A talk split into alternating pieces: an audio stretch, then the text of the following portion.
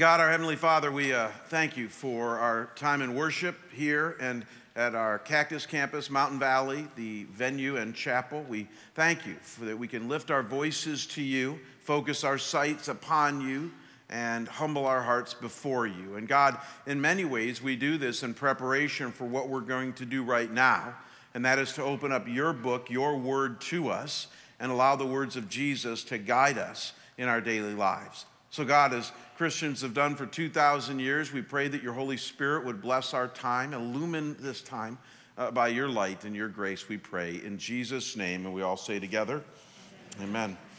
So, we're in a series right now on what it takes to be a true follower of Jesus.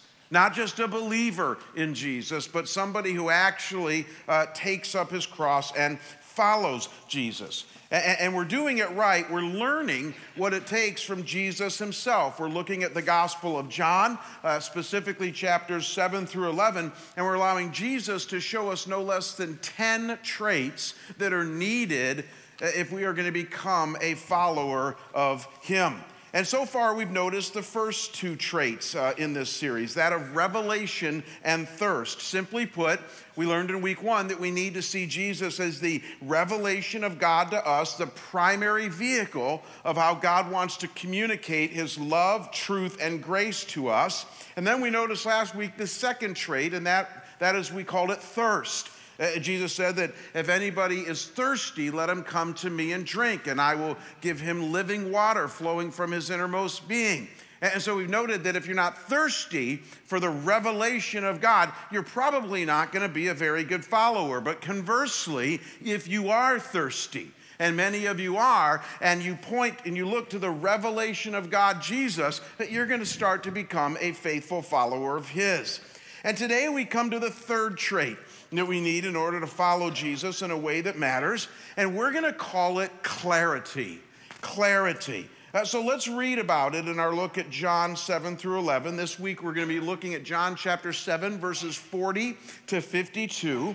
And let me just give you the context before uh, we read the passage. Jesus is still in Jerusalem, where you might remember he is attending the greatest feast of the Jewish year, the Feast of Booths or the Feast of Tabernacles. And both the crowds as well as the religious leaders are trying hard to make sense of who he is and what he is up to. And so here is what happens next. Let's stand, all of us, Cactus, Mountain Valley, Chapel, and Venue. Let's all stand for the reading of the gospel, John 7, verses 40 to 52. Follow along as I read this for us. It says, Some of the people, therefore, when they heard these words, were saying, This certainly is the prophet. Others were saying, This is the Christ. Still others were saying, Surely the Christ is not going to come from Galilee, is he? Has not the scripture said that the Christ comes from the descendants of David and from Bethlehem, the village where David was? So a division occurred in the crowd because of him, Jesus. Some of them wanted to seize him, but no one laid hands on him. The officers then came to the chief priests and Pharisees, and they said to them, Why did you not bring him? The officers answered, Never has a man spoken the way this man speaks. The Pharisees then answered them, You have not also been led astray, have you? No one of the rulers or Pharisees has believed in him, has he? But this crowd, which does not know the law, is accursed. Then Nicodemus, who had come to Jesus before, being one of the Pharisees, said to them, Our law does not judge a man unless it first hears from him and knows what he is doing, does it? They answered him, You are not also from Galilee, are you? Search and see that no prophet arises out of Galilee. And you may be seated as we've now read the gospel reading for this morning. Uh, so let's dive right into the main point of this account here. There's a lot of moving parts, there's a lot of things going on here, guys. And, and, and there's something that the crowds and the religious elite and everybody in this scene is wrestling with. And I'm going to suggest to you it has to do with this idea of clarity. So here's our main point, and that is that in order to follow Jesus, it's really important to be clear on who it is you're following.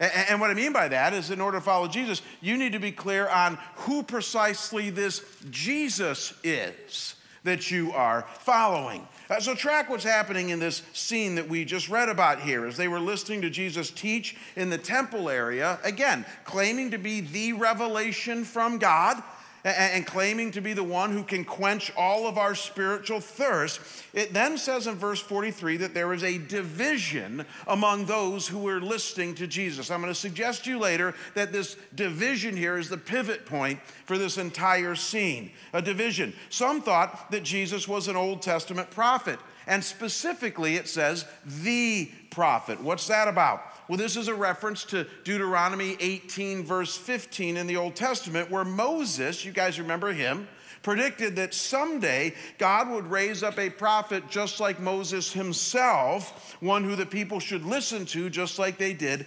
Moses. And, and, so people thought in Jesus' day, even though it was a couple thousand years later, that, that maybe Jesus was this Moses like prophet predicted to come. But then others said, nah, he's the Christ, uh, the Messiah, the long awaited deliverer, predicted way back in the days of King David in 2 Samuel chapter 7. A final king sitting on the throne of David who would lead Israel back to the glory days and pure heavenly rule and peace in Israel. That's what some thought Jesus was going to do and who he was. Uh, but then still others said, nah, he's not the prophet, he's not the Christ, he, he's a Galilean holy man. And what you need to know is that that's not a compliment back then. It'd be like some of you calling me a backwoods preacher or something like that. I wouldn't take that as necessarily a compliment. See, Galilee was the backwoods. Galilee was way up north. Galilee was seen by most Jews as a second class citizen sort of place. And so when they said that Jesus was a Galilean, that's not a compliment. They're just saying he, he's a Galilean holy man, a preacher from the backwoods, and we got a lot of those. And finally, the religious leaders argued that he was none of the above. He was just a man, and a phony one at that. Someone to be caught, tried, and shut up for good. And simply notice, folks, here's what I need you to see all sorts of opinions going on in the scene on who Jesus was and what he was about. And though they were very diverse opinions, and hence the division, each one of these people who had these opinions had one thing in common with each other, and that is that they each lacked clarity on who Jesus really was. They weren't clear, at the very least. They were hazy as to his precise identity. They were hazy as to why he was at the feast, why he was in Jerusalem, why he was on planet Earth in the first place. Don't miss this. A division here points to a total lack of clarity. Clarity, as we're going to see in just a minute here, that you and I desperately need if we're going to be faithful followers of Jesus. But before we get to that, let me just pause for a few minutes and add something that maybe some of you have already picked up on, and that is simply that times never change. Amen? Times never change. Uh, my simple point is they lack clarity back then, and you and I live in a world today, and I'm even going to suggest in certain church circles we live in a, in a world today that, that likewise lacks clarity on who Jesus really is. And so, honestly, I, see this all the time. I mean, especially around Christmas and Easter, you look close in our culture today, there is a plethora of scholarly articles and books, PBS specials, History Channel documentaries, op ed pieces in the New York Times, even barroom conversations that are all trying to figure out who Jesus is. You ever notice that about our culture? And when you listen close, because I watch the History Channel documentaries and I read the op ed pieces and I read the scholarly books, and it's amazing. It's like none of them read John 7, because if they did, they'd be embarrassed because they're following the script perfectly. I mean, there are people today that still argue 2,000 years later that Jesus was just a prophet and a darn good one at that. Uh, Marcus Borg, who died last year, was probably one of the biggest proponents of this. He was a professor of religion at Oregon State University, Oxford trained, uh, but very liberal in his outlook on a lot of things, especially religion. And he was really into Jesus, but he, he argued that Jesus fit into kind of four categories. You ready for this? He says Jesus was a great spirit person, He, he was a subversive sage, meaning a wisdom giver. He, he was a social prophet, and he was a movement founder. Uh, and all of his books, that's what he writes about Jesus. And what's conspicuously absent in his books are the two terms the Bible uses Lord and Savior. I, I, mean, again, it's just right in the script of John 7 in 21st century language. He's the prophet. And then you're going to find others that say, nah, he's not the prophet. He's, he's kind of like a good backwards backwoods preacher. I mean, there, there's websites today you can go to. You can go to this one, www.earlychristianwritings.com www.earlychristianwritings.com, all one word. I went there this week and they got tons of theories on who Jesus was from a Hellenistic hero, meaning a Greek world hero, to a revolutionary in the vein of George Washington and Thomas Jefferson. And so, again, you and I live in a world today in which theories abound about who Jesus is. I just simply need you to see times never change. They were unclear back then. We have many people that are unclear today on who this guy Jesus was.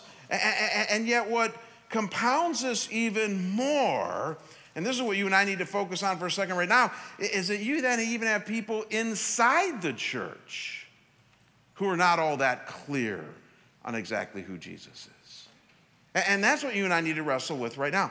I, I want to be careful. I don't want to be too hard on some of us, but you know, I, I've been a Christian for a long time and I've been a pastor for a long time. And you know, I love to ask people, especially church people, about Jesus. I love to meet with them and say, "Tell me about your walk with the Lord and what's it like and how you doing spiritually and all of that." And more often than not, uh, I will have somebody describe their relationship with Jesus, not using maybe these words, but with this kind of flavor. They'll say, Man, Pastor, I'm doing great. Jesus is my cosmic buddy who helps me when I need him. Honestly, that's what I hear. I, I, I, mean, he's a cool dude. He, he's my brother. He, he's really great. What, oh, that's right. He's my constant companion. I mean, I hear phrases like that.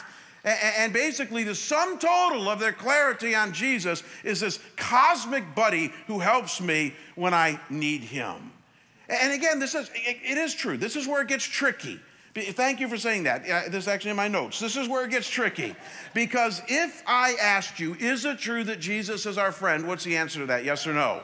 Absolutely. John 15, verses 14 and 15, Jesus says, I have called you friends. So he is our friend. If I asked you, does Jesus, as our friend, help us in our time of need? What's the answer to that? Absolutely. Hebrews 4, chapter 16, we come to the throne of grace so that we can receive mercy and help in our time of need. Those things are very true. But listen, in order to be very clear, on who it is we are following, we need to go a lot further than this in our understanding of who Jesus is.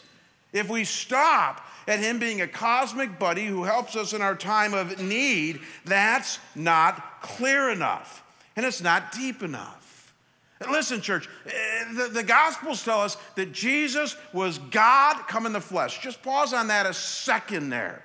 The holy, eternal God of the universe inhabiting the body of a man in Jesus.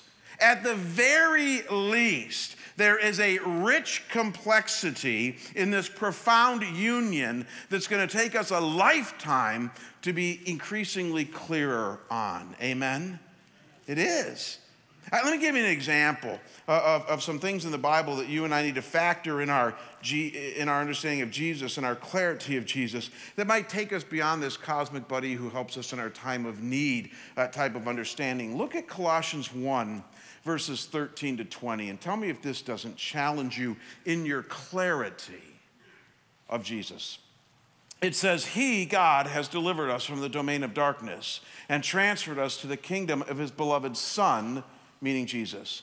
In Jesus, we have redemption, the forgiveness of sins. So far, so good. Now, watch this.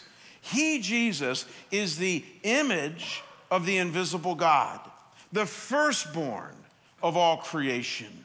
For by him all things were created in heaven and on earth, visible and invisible. All things were created through him and for him and he is before all things, and in him all things hold together. And he is the head of the body, the church. He is the beginning, the firstborn from the dead, that in everything he might be preeminent. For in him all the fullness of God was pleased to dwell. And through him to reconcile to himself all things, whether on earth or in heaven, making peace by the blood of his cross. we don't have time to obviously go into all that's here today, but let me just simply say this. I don't know, it sounds to me like Jesus is a lot more than a cosmic buddy who helps us in our time of need. Amen? amen? Like, amen? I mean, he is. I, I mean, you guys got to see this. Theologians have been plumbing the depths of this stuff for 2,000 years. Volumes have been written just on these two or three paragraphs alone. That Jesus was pre existent, the fullness of God dwelling upon him.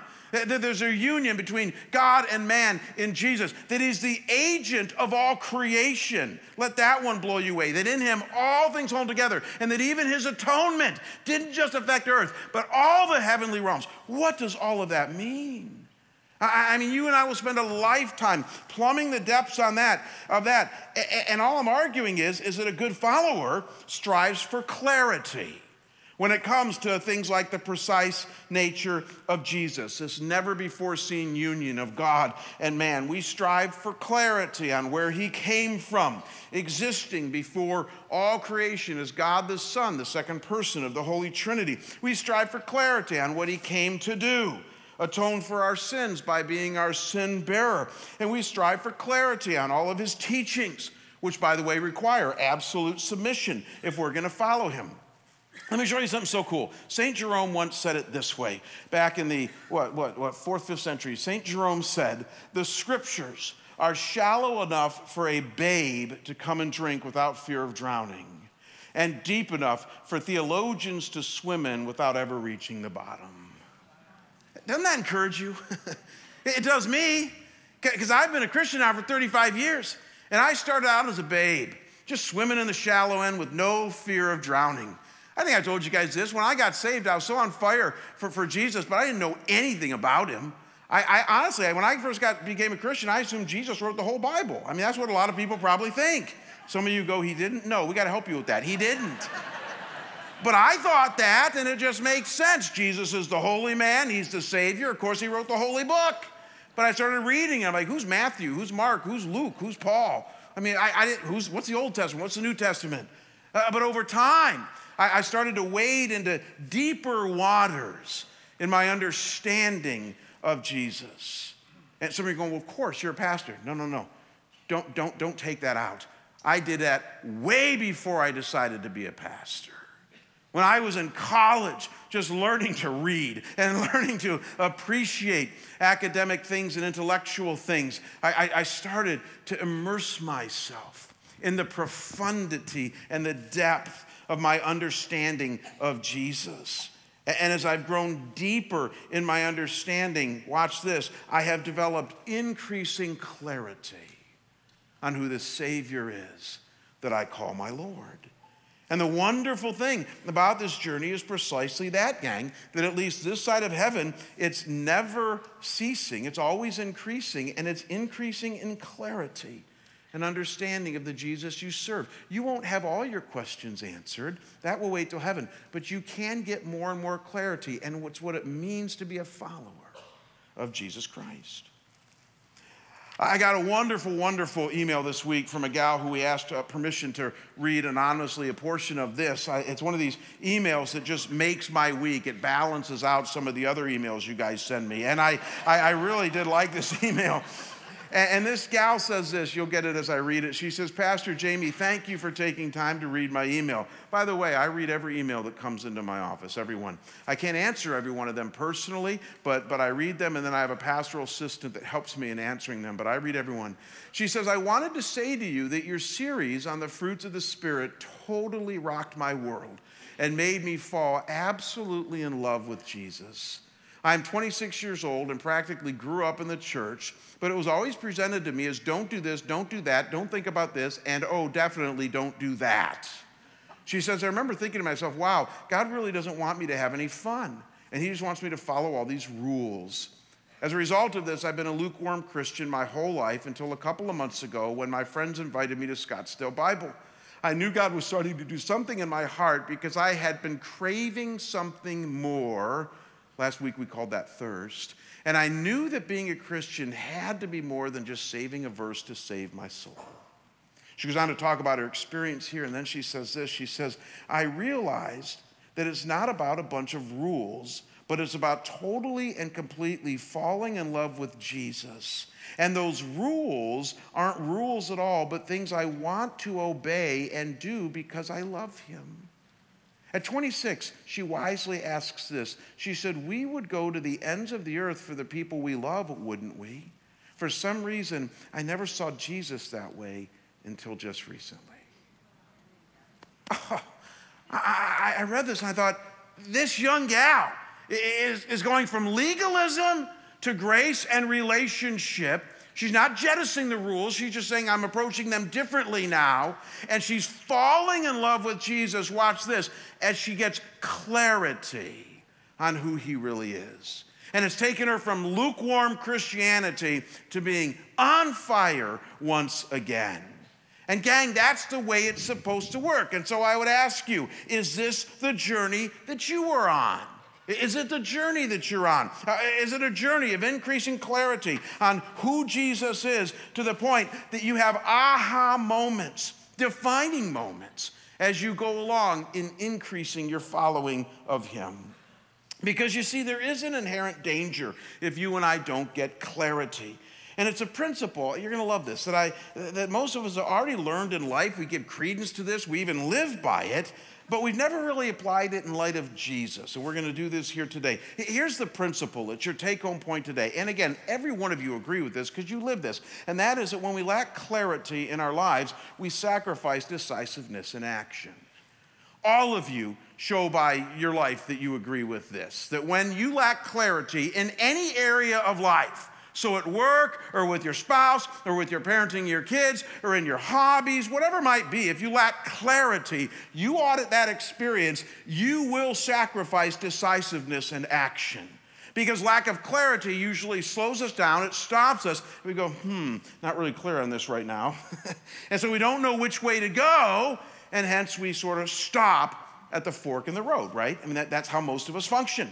And some of you go, no, I don't do that. I just move straight on. Well, and that's why you're a bonehead, because the reality is, is that for those of us who don't pause when we're unclear and, and, and allow ourselves to think about what we're trying to do and figure it out, we then go headlong into the wrong path. And some of us have done that as well. And we've again learned that when we lack clarity, we sacrifice decisiveness and action.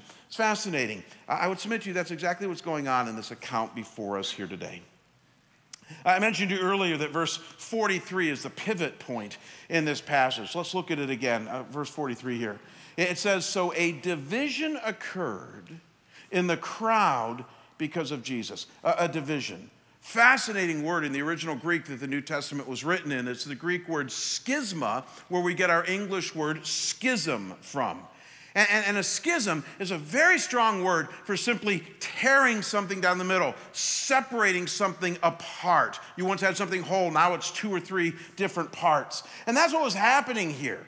A division was occurring. But what's even more fascinating is that in the verses before verse 43, verses 40 and 4 to 42, uh, the division is all about who Jesus was, and they were absolutely indecisive about who he was. And then the verses after verse 43, again, it's the pivot point in this passage, are all about their lack of action because they couldn't decide who Jesus was. So, on both sides of this division, you have indecisiveness and then inaction, all because of a lack of clarity on Jesus. We've already seen the indecisiveness, right? They're going, well, I think he's a prophet. I think he's Christ. I think he's a backwoods preacher. I think he's just a man. They, they couldn't decide on who he was. They couldn't land the plane. Like a bunch of deer stuck in the headlights, they were frozen. And they're deciding on who Jesus was and they couldn't make a choice, they couldn't make a decision.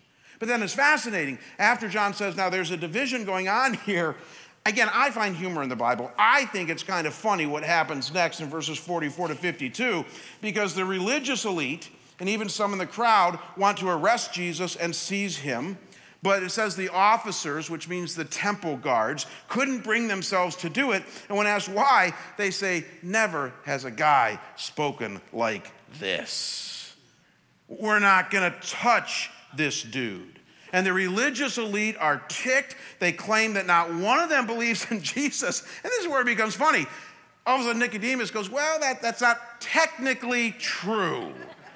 Uh, and Nicodemus is so shrewd. Did you pick up language? He, he doesn't say, Hey, I believe in him, like some of you would do and get yourself killed. He says, he says, you know, our, our law says that we really shouldn't judge until you hear what someone has to say which is his tactful way of saying, because he's going to become a great follower of Jesus, his tactful way of saying, I, I think there's more to this guy than you guys are giving credit to.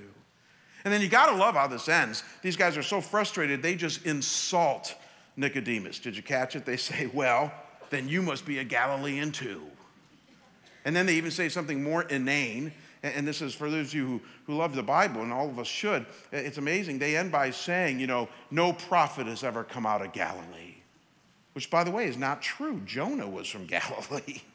And so if Nicodemus wanted to, he could have said, well, okay, now you're wrong on multiple levels. You're wrong about Jesus, you're wrong about Jonah, you know, but he didn't do any of that. It, it just, it ends in this insane, comical way in which you guys need to see. No one's acting rightly, no one's doing anything. They're not arresting him, which they wanted to do. They're not following him, which he's calling them to do. They're, they're the frozen chosen, just, just sort of doing nothing in that moment.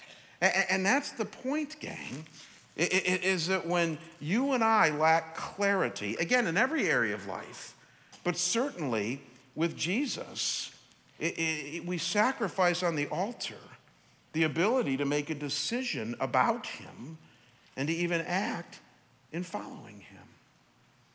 That's why it's really important that you and I are clear on who it is we're following. He, he's not just a social prophet, he's not a wisdom sage, he's not just some great Galilean holy man, though one could argue that he has aspects of all of that. He came along and said, I am Lord and I am Savior. Thomas said, My Lord and my God. And he fell down and worshiped him. He is the one who demands our absolute allegiance. Let's be clear on that. And each moment of each day, He wants us to live in eternal relationship with Him as we trust Him for our very lives.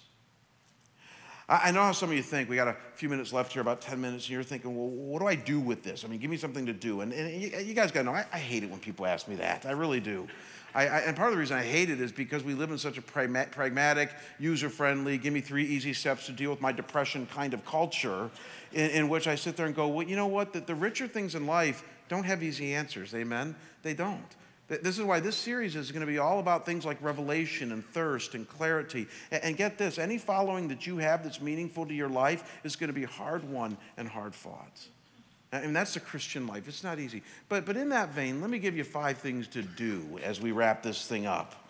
Five things that you can do. And these aren't on the screen here. They just, uh, this happened yesterday as I was putting the final touches on this message here. And I thought, you know, if I was in your shoes, if I was in your seat, what would I do to get more clarity on Jesus? Here, here are the five things. First, read the Gospels.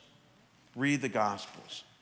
And again, I know that sounds so simple, but I, am amazed at how many Christians do not know or immerse themselves in this book. And again, I'm amazed at how many Christians don't even know the, simple but profound, amazing gospel stories. And, again, I, know you guys get mad at me when I make this joke before, but I stole it from James MacDonald. It's actually a funny joke. Uh, uh the daily crouton is not enough, right? The daily bread. You know that little packet we hand out, the daily bread? James MacDonald calls it the daily crouton. And, and, and I think there's some merit to that. Because the reality is, is that reading one verse a day and then a nice little story and then putting in our back pocket is not going to make you a deep and rich follower of Jesus. Having said that, I love the daily bread. It's a good crouton. I like croutons. I like salads. So I like the daily bread. So don't send me emails saying you don't like that joke. The reality is, you need a lot more than that. Amen? Right now, I'm preaching through the Gospel of John. You know what else I'm doing in my personal life that you guys don't know anything about, you don't see, you don't hear much about it? I wake up every day and I'm reading through the Gospels. And I'm actually using a 19th century two volume set written by a converted Jew a, it's called an informal commentary explaining the Gospels from a very Jewish perspective. And I'm doing that because I've read the Gospels so many times that I, I can get dry even reading them, which I'm embarrassed to admit. And, I, and I'll do anything to try to go deeper in my understanding of Jesus, even reading boring 20th century or 19th century books. I, will do anything because I, I want freshness in the Gospels. How about you? Uh, maybe the only thing some of you need to do here today as a next step in following Jesus is start with a chapter a day, every day. Don't miss it. Every day, a chapter reading in the Gospels and just ask God to give you clarity. Second thing you can do is join a good Bible study or discussion group. Uh, again, if your only understanding of Jesus comes in a vacuum and you never, ever, ever are in community with other people talking about these things, you will not become a deep and rich follower of Jesus. And I gotta know what some of you are saying. You're saying, well, I tried that Bible study group and I didn't like it. I didn't like the people in it. Well, what do you do when that happens? Get you get another one. You're, you're hot today. You get another one. You really do.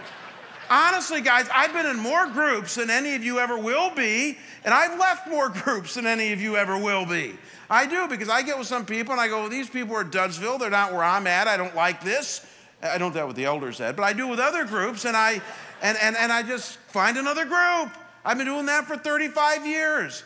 But the point is, I'm always going to have a group, amen? I'm always going to have people around me that are challenging me in my thinking, in my study. Third thing to do, and this is kind of collates with this, but it's not as formal, is ask people who seem to know Jesus curious questions about him. I love that. I was with a guy this week on the golf course. I don't golf all that often, but I, I did this week because Troy, our worship pastor, asked me if I would golf with him, and I really wanted to. And um, he, uh, he brought our, one of our drummers, Chad, and I love Chad. He's a young, on fire believer. And Chad and I were paired together, and at one point we were, we were talking, and, and he just got really honest with me and started asking me questions about Jesus and the security that we have in him.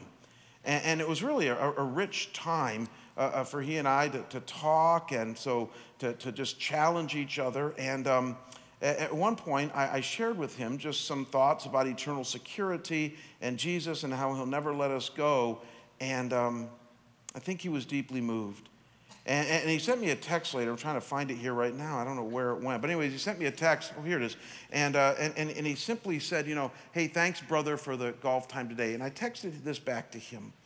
I said, Amen. Glad you enjoyed it, myself as well. I said, Don't ever forget, young man. He has saved you from the pit and the miry clay, and he has placed your feet on solid ground. And those he saves, he never lets go of. Larry Crabb once told me that the definition of sanctification is a God obsessed life that learns to fight the battle well. Chad, you're in the battle and you're in the fight. Keep God obsessed and fight well. He sent me a text back, and here's my point. He said, Wow, I need to hear stuff like that. I appreciate it. And then last night, when I read this in the evening service last night, he was drumming last night. He sent me a text last night saying, Thanks for sharing that. I'm going to read the text on a regular basis. I'll have to send him some more because that one will get boring. But the idea is see, here's my point. I get texts like that all the time. How about you? Do you know why I get texts like that all the time? Because I open myself up to people. I, I, I, write people and I text them and I bare my soul with them. And, obviously, it's my close friend group, but, but I'm constantly putting myself out there and saying, I'm a follower of Jesus. I need more clarity here. I need help here. And, I dialogue with people who I feel have one up on me, either by age or maturity or knowledge, whatever it might be. And that's part of my sanctification. So we read the Gospels, we join a Bible study or a group, we ask people who seem to know Jesus curious questions. Fourth thing you can do uh, listen to sermons and podcasts of trusted preachers. And the key, obviously, there is trusted preachers, right? I mean, people that you trust, people that have a track record of knowing Jesus. One of the, I, I, really don't like Christian media. One of the things I love about Christian radio, particularly, is at least the guys on there right now, many of them are, are really long standing, trusted individuals. Erwin Lutzer, David Jeremiah, people like that, probably the mo- not the most exciting people you'd ever want to be around. I, they don't strike me as fun junkies, but they know Jesus. And, and, and, they, they know his word, and they teach it with clarity. And, and I, as your pastor, listen to them on a regular basis because they feed my soul. And then a fifth thing you can do, with this one we're done, and this should actually be the most important thing you do. It's going to sound so simple, but so few people do it, and it's this ask God to give you clarity. I, I got to tell you, I, I, do this almost weekly. In fact, I do do it weekly because many times I'll be studying for my sermon time and, and I'll be reading a portion of the text and I'll go, man, I don't get that. I don't get that. And then I'll read the commentators and I'll think, they don't get that. And, I, will sit there and go, I, I, I, and then what do I do? I, I, I pause and I say, God, I don't get it. I don't get it. But you wrote it, so you do. Give me clarity. And sometimes he does. And sometimes he doesn't because he hasn't promised all that. 1 Corinthians 13 says, Now we know in part, then we shall see face to face. Like when your heart stops beating, you die and go to heaven. Then you'll see face to face. For now, we know in part. But God does want us to know more than we do. And so, our ace in the hole when we lack clarity is to ask Him for clarity. And if He doesn't want you to know, then you won't know. But at least you'll accept it then because you asked Him, right? And so the reality is, is that some of us don't have clarity because we've never asked God. We've never said to God, hey, I'm stuck on this one. I don't get it, and I want to get it. Help me understand it. Just do that this week and see what God might do for you. So there's lots of things we can do to get clarity. And when you get clarity, you'll be decisive and you'll be a better follower. Let's pray. Father, Thank you for your word. Thank you for this amazing teaching of Jesus here as he is in the temple courts here, about ready. Next week, we'll see this, Lord, to, um, to confront the woman caught in adultery. And so, Father, I pray that as we uh, immerse ourselves in this idea of clarity when it comes to Jesus, I pray, God, my simple prayer is that we would not be like the crowds or even the religious elite back then. That, Lord, we would not be ones who wonder is he a prophet? Is he the Messiah? Is he a backwoods Galilean? Is he just a man? God, may we shed all that stuff. And may we land smack dab in the middle of Lord and Savior, the agent of creation, the Lord of the universe, come to this earth, as John the Baptist said so simply, the Lamb of God who takes away the sin of the world. God, may that be the Jesus that we know. May that be the Jesus we serve. And may you give us clarity as we follow him. In Jesus' name, amen. God bless you guys. Have a great day.